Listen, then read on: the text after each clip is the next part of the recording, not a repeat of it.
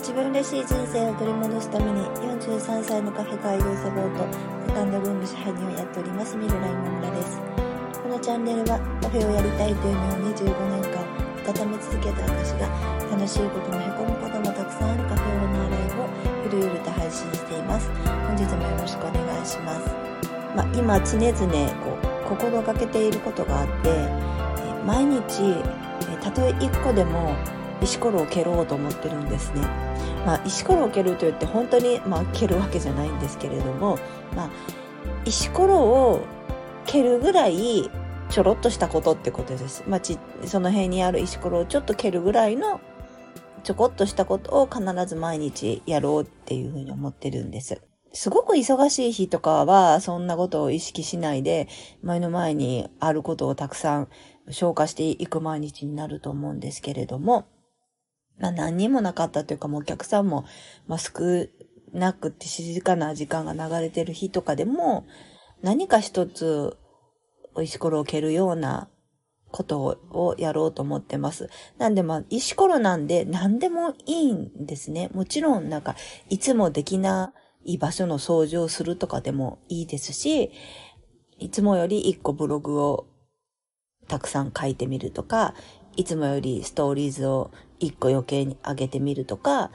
いつもや、いつもやってないまあブログのリライト一個するとか、まあ、何でもいいんですけれども、そういうふうに何でもいいので一個やると、一日終わった時に、あ、いつもと違うことも、あの、一個できたっていうふうな、こう、花丸が一個上げれるので、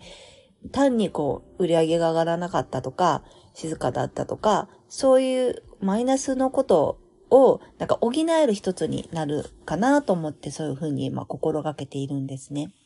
で、もう一つ石ころを蹴る時があって、それは、え、何かを始めたい時です。まあ、今やっているウクライナの、え、現金の積み立てのイベントをもうちょっと、えー、チャリティーイベントみたいな感じでやりたいなってふっと思って、でも、なんか、自分だけが思っててもしょうがないし、形にどうやってしていいか、なんか、ちょっと悶々としてたとか、できるのかなとか、お客さん来るのかなとか、いろいろ思ってたんですけど、あ、この時こそちょっと石ころをちょっと蹴ってみないとダメだと思って、もう本当にエイヤでやりますって言っちゃったんですよね。で、フェイスフェイスブックページにイベント立ち上げたんですけど、何にも決まってなかったから、何にも決まってないけど、やること知って欲しかったから、立ち上げましたって言って、イベントページを立ち上げたんですよ。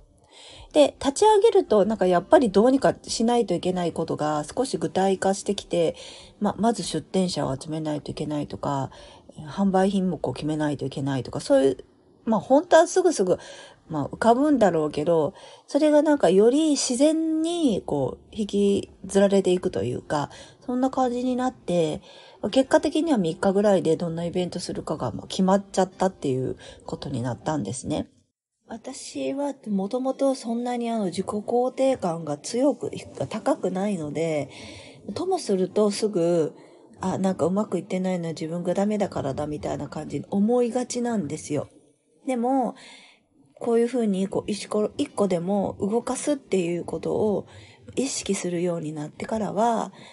動けることは動いてるじゃんって、あの、少し自分に対して、まあ、いい言い訳ができるようになったかなと思うんですね。何もしてないわけじゃなくて、ちゃんと動いてるから、いつかは、あの、その努力も報われる時が来るんじゃないのかなと思ってるんです。そうすることで自分にちょっと自信がついてくるしまた次の日の明るい一歩というか次の日また動いていくって一歩につながっていくので、まあ、結果的にはその一歩が100日経ったら100歩になってるってことなので、まあ、私のようにこう緩くカフェをやってる人間はあんまりセクセクしないで、えー、一個石ころを蹴ることを意識するっていうことから始めてみてもいいんじゃないかなっていうふうに思っています。今日も聞いていただきましてありがとうました。セカンドルームでした。